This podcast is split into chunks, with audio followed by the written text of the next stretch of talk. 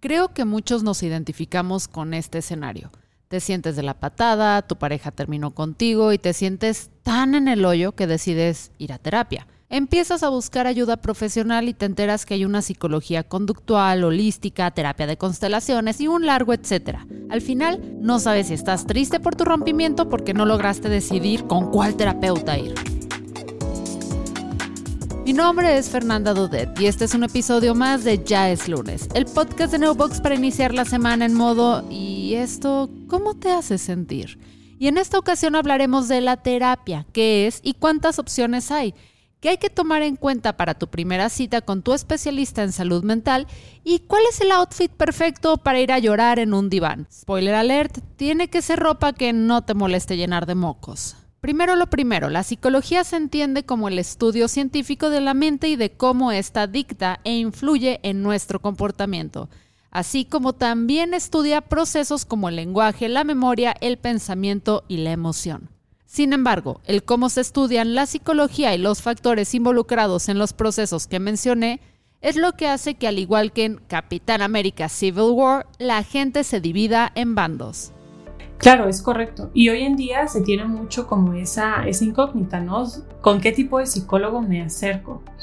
O ya, ya las personas, fíjate que en mi, en mi experiencia, ya saben un poquito más que los psicólogos no trabajamos bajo el mismo enfoque ya sea porque lo han visto en redes sociales, ya sea porque han conocido experiencias de diferentes familiares o amigos y entonces, o incluso de, su propia experiencia, ¿no? Que van con un psicólogo, no se sienten cómodos, cambian de psicólogo, no se sienten, cómodos y entonces identifican que el enfoque, las técnicas, los abordajes no son los mismos, ¿no? Entonces, algo importante también a, explorar es, por ejemplo, ¿no? Ya hoy en día los, los psicólogos tenemos alguna página, ¿no? Este, ya sea en un dominio web, ya sea en Instagram, ya sea que tengamos alguna reseña este, en algún lado, ¿no? Nuestra tarjeta incluso de presentación. Y entonces, conocer cómo trabaja eh, el psicólogo va a ser importante, ¿no? Porque si no conocemos cuál es la formación del profesional, probablemente no estemos eligiendo bien. Entonces, como responsabilidad de repente ahí sí de, los potenciales pacientes es poder preguntarle al psicólogo, ¿no? Preguntarle al amigo, al familiar, cómo trabaja, cuál es su especialización, con qué tipo de problemas este, maneja más, ¿no? Porque de repente también muchos psicólogos nos especializamos o nos vamos especializando cada vez más en ciertas problemáticas. Entonces es importante preguntarle al psicólogo, ¿no? Eh, en una llamada, en un mensaje, ¿no? Para poder pedir informes incluso qué tipo de problemas este, maneja, cuál es, su, cuál es como su base, su especialización. Ella es Aide Ortega, psicóloga contextual, quien menciona una expresión que usaremos mucho en este episodio. Una corriente psicológica, también llamada enfoque, es un conjunto de técnicas y filosofías que caracterizan a un estilo en particular. Hoy hablaremos de las cuatro corrientes psicológicas que nos llamaron más la atención, pero no son las únicas. Pensémoslo en términos de artes marciales. Si tu lema es pega primero, pega fuerte y sin clemencia, seguro eres un Cobra Kai. Pero si te gusta explotar adolescentes para que te laven el carro y les haces creer que es parte del entrenamiento, entonces eres Miyagi-Do. Pasa igual con las corrientes psicológicas. Cada una tiene sus rasgos característicos. Por ejemplo, al hablar de psicología, tal vez lo primero que imaginaste fue alguien recostado en un diván hablando con un viejito que te pregunta sobre lo que soñaste y cómo te relacionaste con tu mamá cuando tenías cinco años. Estas características son propias de la corriente psicodinámica. Las primeras experiencias que tuvimos cuando éramos infantes modifican nuestros pensamientos, personalidad y sentimientos, entre otras cosas, y le dan forma a lo que Freud llama el inconsciente, un lugar donde se encuentran todas las explicaciones que necesitas, pero que es difícil o engorroso de entender. Algo así como el instructivo del mueble que terminaste de armar y te sobraron cinco tornillos. Nadie se siente en esa silla. Sin embargo, no todas las filosofías piensan que nuestros problemas están en el inconsciente. Pues yo utilizo el enfoque cognitivo-conductual y este nace bajo la premisa de que tú, paciente, no te sientes como tú te sientes por las situaciones que has vivido o que viviste, ¿no? Tú te sientes como tú te sientes por cómo has interpretado esas situaciones, por cómo tú has percibido esas situaciones. Ese pensamiento es lo que te hace sentirte como te sientes, comportarte como te comportas y que tu cuerpo reaccione como lo ha hecho. Entonces, la cognitivo-conductual, pues dice, si modificamos un poquito el pensamiento, si lo hacemos un poquito menos distorsionado, la persona se va a sentir mejor. ¿Y a qué me refiero con distorsionado? Híjole, pues a veces todos, me incluyo, tendemos a asumir, adivinar, adelantarnos, suponer, este, hace, predecir algo sumamente catastróficamente negativo. Esas cositas se llaman distorsiones y eso hace que nuestra visión de la realidad pues, nos genera un poquito más de malestar que lo que debería. Ella es Paola Lavín y es psicóloga cognitiva conductual. A quienes son de esta corriente les podemos identificar porque utilizan palabras como conducta o aprendizaje. Y a pesar de que muchas personas creen que los conductistas y los psicoanalistas son enemigos naturales como Yolette y el canto, lo cierto es que no es cierto, a pesar que ambos son estilos muy diferentes. Sí, como que siento que, o sea, cuando yo estaba aprendiendo el psicoanálisis, como que muy frustrada porque a mí no me hacía sentido nada. Nada.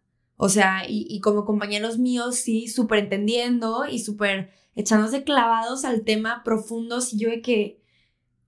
O sea, no, esto no es para mí y hasta mi psicoterapeuta es eh, psicodinámica y ella me lo ha dicho, o sea, yo contigo tengo que ser muy conductual porque tu cerebro funciona muy así, o sea, como que a mí sí me ha servido mucho la psicodinámica, pero sí ha tenido que hacer modificaciones porque yo soy muy estructurada, entonces obviamente una cognitivo-conductual no es terapia más estructurada que esa, ¿no? Otra forma de aplicar la psicología es desde un enfoque sistemático, como lo explica Mara Durán, psicóloga sistemática y especialista en terapia breve. Bueno, la terapia sistémica es un modelo obviamente terapéutico y es, no es más que la representación de la realidad desde una perspectiva perdón, holística y lo que importa desde, esta, desde este modelo son las relaciones. Este enfoque busca solucionar los problemas de una manera mucho más práctica que analítica. La psicología sistemática, a diferencia de la conductual o de la psicodinámica, pone más énfasis en el contexto social donde nos desempeñamos.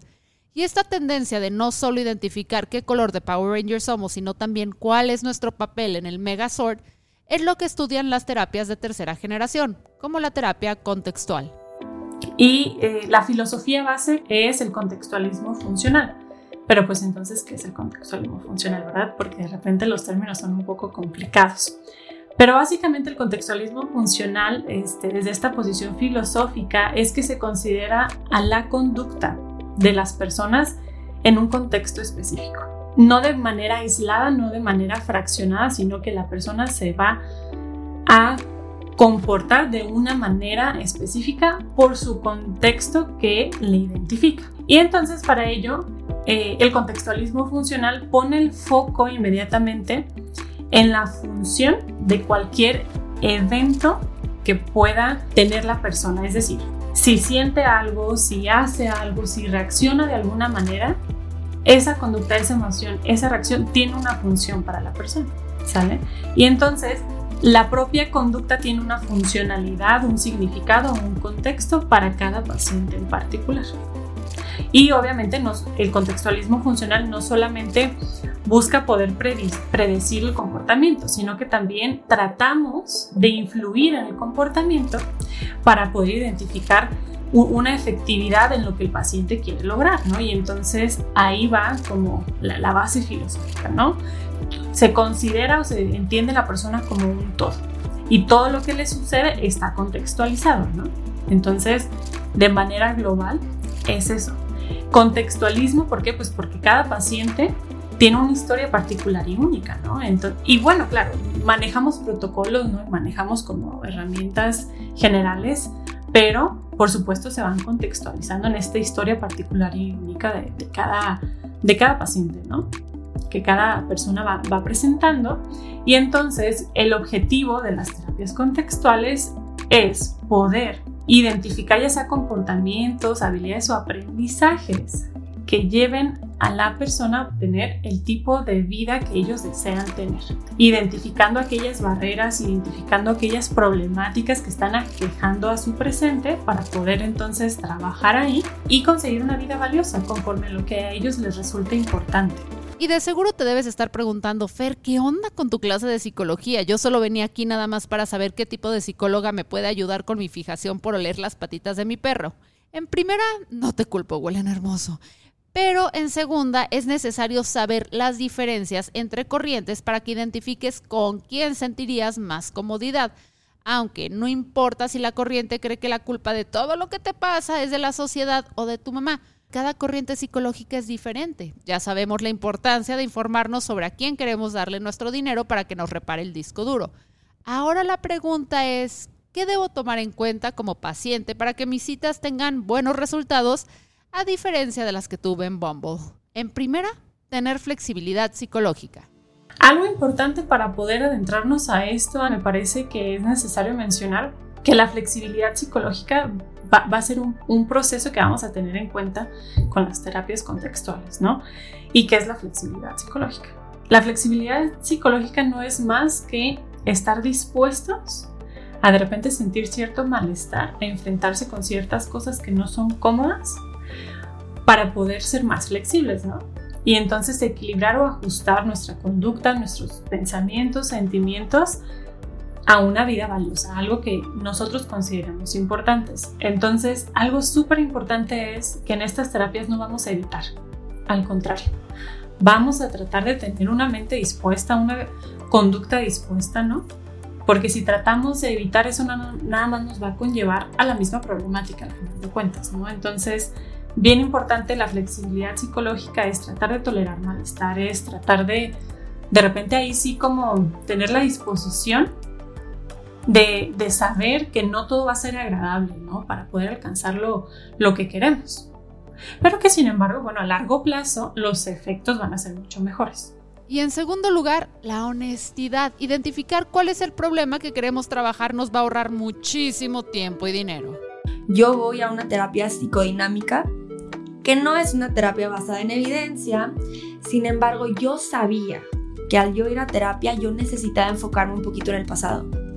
Yo me quería enfocar más un poquito en contexto familiar, este, quería entender cositas y me ayudó a hacer eso. O sea, realmente, o sea, ya después de dos años, porque son terapias generalmente un poquito más largas, este, se me dio de alta, cambió mi vida completamente. Y yo soy muy escéptica, o sea, yo soy una persona totalmente darwinista, científica, o sea, pero, pero realmente creo que yo necesitaba hablar un poquito del pasado para poder estar mejor. Y creo que eso es algo que muchas otras terapias basadas en evidencia no te dan ese espacio. Porque muchas están basadas del presente y para el futuro. Este, o tienen como que esta agenda, este objetivo terapéutico, que pues la mía también tiene objetivos terapéuticos, solo que eran muy enfocados hasta a cierta línea del tiempo algo que no es muy común en otras terapias. Entonces, o sea, tenía la fortuna de, conocer muy bien qué tipo de terapia era y con qué tipo de profesional me estaba tratando, sus estudios y demás, para tener plena confianza en que el tratamiento iba a funcionar y, y lo hizo. Y tomando este testimonio, ahora sí, veamos para qué sirve cada terapia. Una consulta psicodinámica te va a ayudar, tal y como lo menciona Paola, a trabajar cosas de tu pasado la relación que tuviste con tus padres, situaciones familiares de tu infancia o fobias y traumas que sabes que tienes pero no sabes de dónde salieron, como tu miedo a meterle dinero a tu afore. Una ventaja de este estilo de terapia es que vas a revolver el terreno baldío que es tu cabecita con una retroexcavadora. Vas a encontrar hasta el calcetín que perdiste en la lavadora cuando tenías 12. Una desventaja es que es un proceso muy largo y puede que pasen literalmente años antes de que te puedan dar de alta. ¿Y por qué puede pasar tanto tiempo? Porque la sesión suele ser que tú, como paciente, hables y hables hasta que el terapeuta encuentre algo que le llame la atención y trate de indagar sobre ese tema. Así que si eres persona de pocas palabras, muy seguramente te tome más sesiones encontrar la carnita hacia tu inconsciente quieres algo más breve y que tu terapeuta sea más activo, también te venimos manejando este sabor. Es muy importante que la gente esté muy bien informada. Entonces, lo primero que yo hago es esto, explicarles, me presento, les platico un poco de mí, ellos los conozco y les explico qué es lo que vamos a hacer.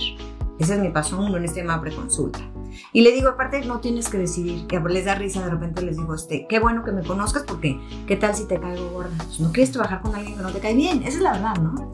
Y entonces te atacan ya de risa y me dicen, no, no, ¿cómo? Pues bueno, sucede. Y desde ahí partimos algo muy importante. Hay que generar una relación de mucha confianza y también de honestidad con la persona con la que vamos a trabajar. Y eso es el primer paso, nuestra llamada preconsulta.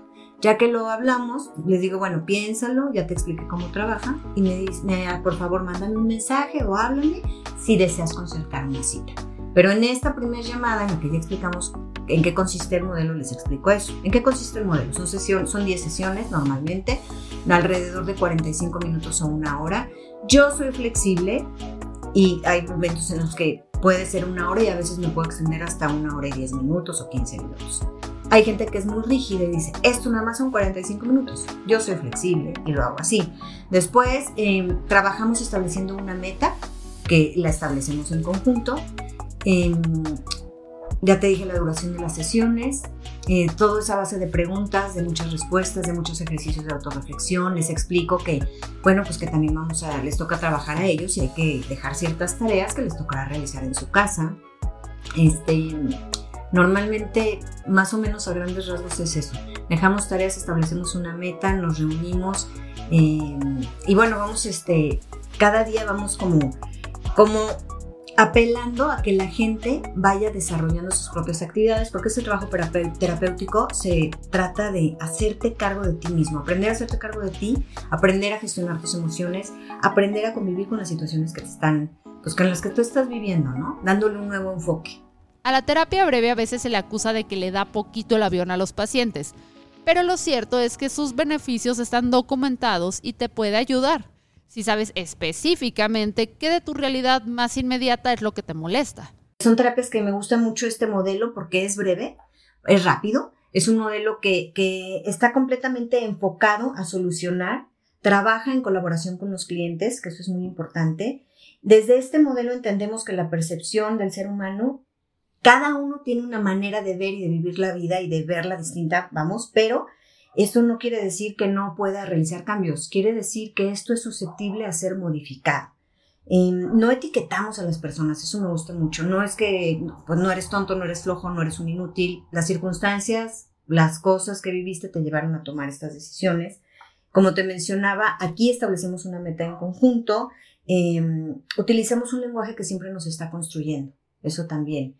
Em, orientamos a la gente a vivir más en el presente porque, bueno, todas las terapias de alguna forma se van, tienen como cierto eslabón, ¿no? Entonces la terapia breve me gusta porque reúne como lo mejor de muchas de muchos modelos terapéuticos. Entonces los podemos utilizar a favor del crecimiento de la persona. Nos enfocamos más en el cómo que en el por qué. Cómo si puedes hacerlo, cómo puedes lograrlo, que la gente pueda ver a través de las técnicas que nosotros hacemos y de las preguntas que hacemos, que son preguntas que yo siempre digo muy inteligentes, y son preguntas que nos ponen en espacios de mucha reflexión, que puedan ver qué herramientas tienen o qué áreas de su vida pueden seguir desarrollando para alcanzar sus objetivos. Que puedan descubrir también que en momentos de su vida han vivido y han enfrentado circunstancias y han salido adelante, que conecten con esa fuerza interior. ¿Cómo le hice? Porque la gente dice, no, nunca lo he hecho. Y no, realmente sí lo has hecho antes. Que, que, puedan también, a diferencia, te digo, a diferencia del psicoanálisis, que el psicoanálisis es un proceso muy interesante, muy profundo, pero es una terapia muy larga. Entonces, sí es muy buena.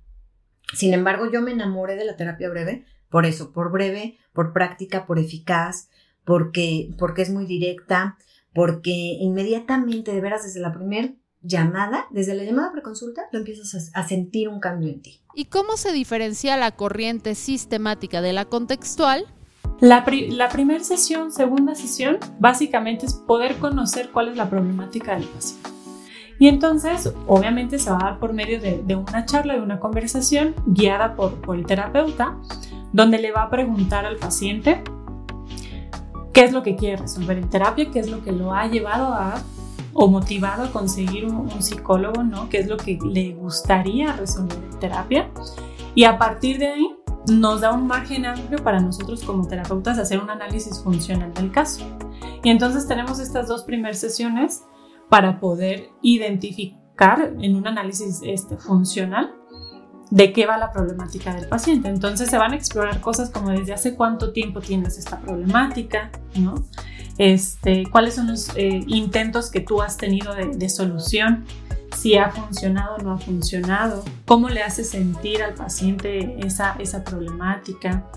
Y por supuesto, además de, de poder como explorar todo, toda la problemática o todo el, motivo, vaya, el, motivo de consulta, también se va a explorar y se va a contextualizar al paciente. Entonces, las preguntas también van a ser orientadas, por supuesto, a conocer en qué trabaja, cuántos años tiene, cuál es su estado civil, ¿no? Su formación académica. Y todo esto es como es, muy padre, ¿no? Porque de repente las personas llegan asustadas, ¿no? Como, ching, va a ser pregunta-respuesta, pregunta-respuesta. Pero no, la verdad es que es un baile muy bonito, ¿no? Donde tú también como terapeuta te vas presentando. Eh, tratas como de romper ahí un poquito el hielo porque pues sí llegan los pacientes nerviosos la primera sesión y más cuando nunca han acudido a terapia. Entonces también es nuestra chamba tratar de validar al paciente, ¿no? Tratar de explorar cómo se siente en su primera sesión, ¿no? Este, hacer como estas preguntas de si el consultorio les quedaba lejos, ¿no? ¿Dónde fue que te encontraron? Este tipo de cosas para poder introducir este, al paciente en materia estas posibles emociones de nerviosismo, ¿no? De, miedo, se calmen un poco y entonces no es el en qué te puede ayudar. Y entonces el paciente va, te va dando un montón de información y esa información tú como profesional la vas agarrando y vas identificando como ciertas cosas claves que te permiten explorar dónde está posicionada esa persona en el mundo y dónde está posicionada esa persona con su problemática individual. Las críticas tachan a este enfoque de manipulativo porque el terapeuta puede ir adivinando qué vas a decir y plantearlo como si se te hubiera ocurrido a ti. Además, al ser un enfoque de los llamados de tercera generación, usa terminología de otras especialidades sin el rigor que le da la disciplina que originalmente usa. En español, abarcan mucho y aprietan poco.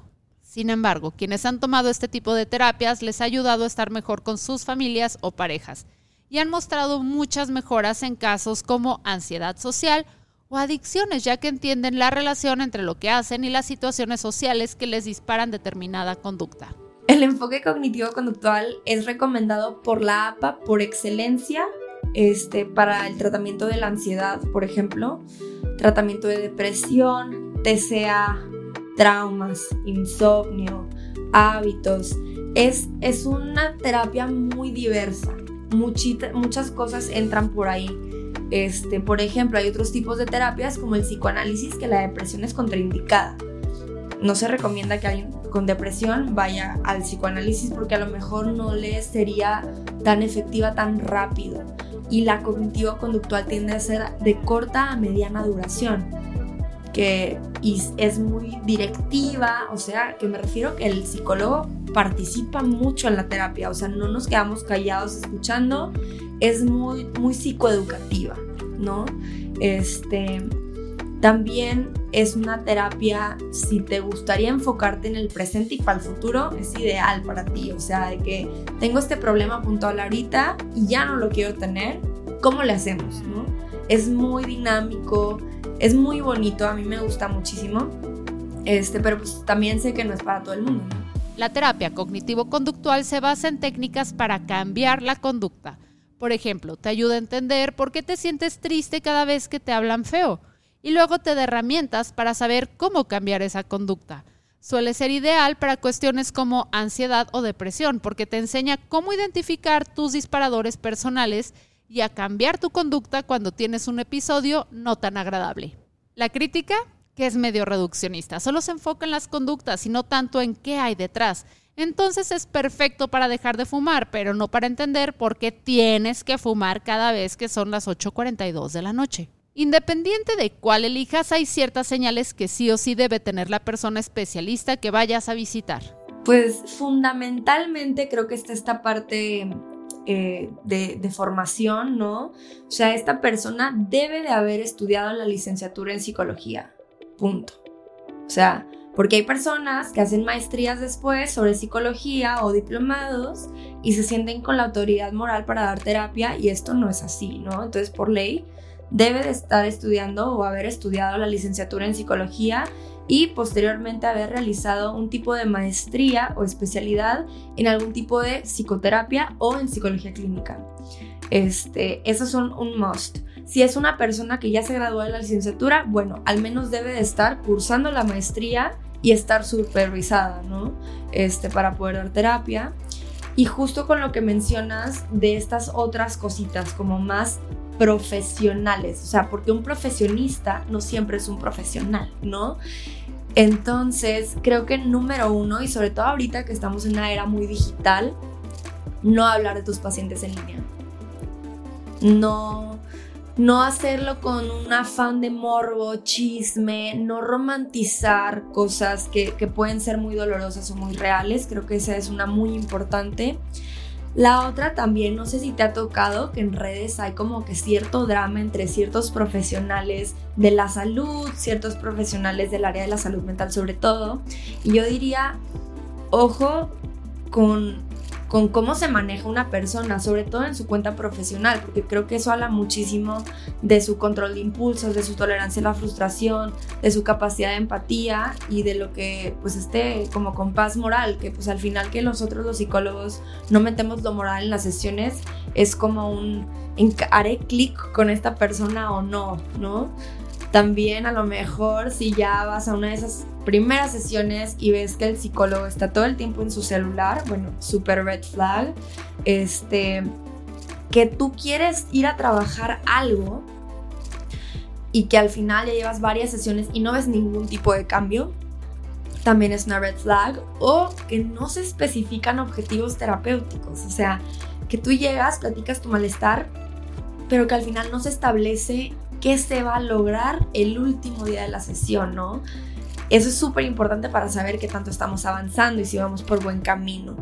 Tal vez yo creo que esas serían unas buenas como indicadores y por último, y creo que es el más evidente de todos, un psicólogo profesional jamás te va a garantizar nada, jamás te va a vender soluciones mágicas o muy rápidas porque simplemente pues está en el código de ética del psicólogo. Eso es como muy de charlatán. Entonces, ojo mucho con esas cositas. Que pregunte por su entrenamiento y una vez que conozca el enfoque con el que trabaja, lo investigue. Y que se asegure que sea un, modelo basado en evidencia científica, ¿no? Que se encuentre un montón de libros, de artículos, ¿no? Que te digan esto funciona, esto funciona, esto funciona. Que tengan también mucho cuidado en que la intervención al profesional no diga que su intervención está basada en una religión, por ejemplo, que está basada en un coaching, por ejemplo, este, doctrinas, ¿no? O métodos, este, sin una metodología, eso va a ser bien importante. Y entonces es bien sencillo, ¿no? Porque ya con, con el alcance este, y el acceso a la información que tenemos, si tú le preguntas al profesional o lees, ¿no? Su contenido, y lo googleas así de sencillo, te vas a dar cuenta, ¿no? ¿Qué información vas a encontrar respecto a eso? Entonces, pues si ya te estás viendo, ¿no? Que está basado en religión, en alguna doctrina, ¿no? El coaching, por ejemplo, pues entonces ahí son como alertas rojas de que no es un, una metodología basada en evidencia, ¿no? Te van a dar consejos, van a improvisar, no se van a basar en protocolos, no van a medir resultados y eso es importante que el paciente tenga en cuenta. Y también es importante entender que todas las sesiones son un tango de dos personas. Mientras más pongas de tu lado, más fácil será para tu terapeuta ayudarte, che. Vamos a establecer tareas para poder medir y obtener resultados. Entonces, algo que también tienen que saber es que le vamos a chambear, ¿no? vamos a hacer cosas, cosas para poder alcanzar lo que queremos, las cosas no van a venir pues, de la nada. Vamos a tener que sí comprometernos con, la terapia, ¿no? Con lo que estás trabajando con tu psicólogo mano a mano. Este, y pues bueno, vamos a, todo el tiempo estar evaluando, ¿no? Como la eficacia de esto, si hiciste la tarea o no, por ejemplo, si hiciste el registro o no, porque al final de cuentas, pues nosotros como terapeutas de repente no sabemos si el paciente está ejecutando la, la habilidad o herramienta, por ejemplo, de meditación que le diste. Súper importante recordar que vas a platicar con un humano que es exactamente igual que tú. No es alguien que te está leyendo la mente, no es alguien que quiere ser mejor que tú, no, es una persona igual que tú. Dos, eh, no tienes que necesariamente traer nada contigo. Lo único que yo pudiera recomendar es a lo mejor una lista en tu celular de las situaciones que te han ido como que acercándote a la terapia. O sea, las razones por las cuales tú buscaste, tú querías ir, a lo mejor si sientes que hay ciertos síntomas, anotar esos síntomas, pero fuera de ahí, nada, realmente la primera sesión de cualquier terapia es una entrevista que el psicólogo te va a hacer a ti.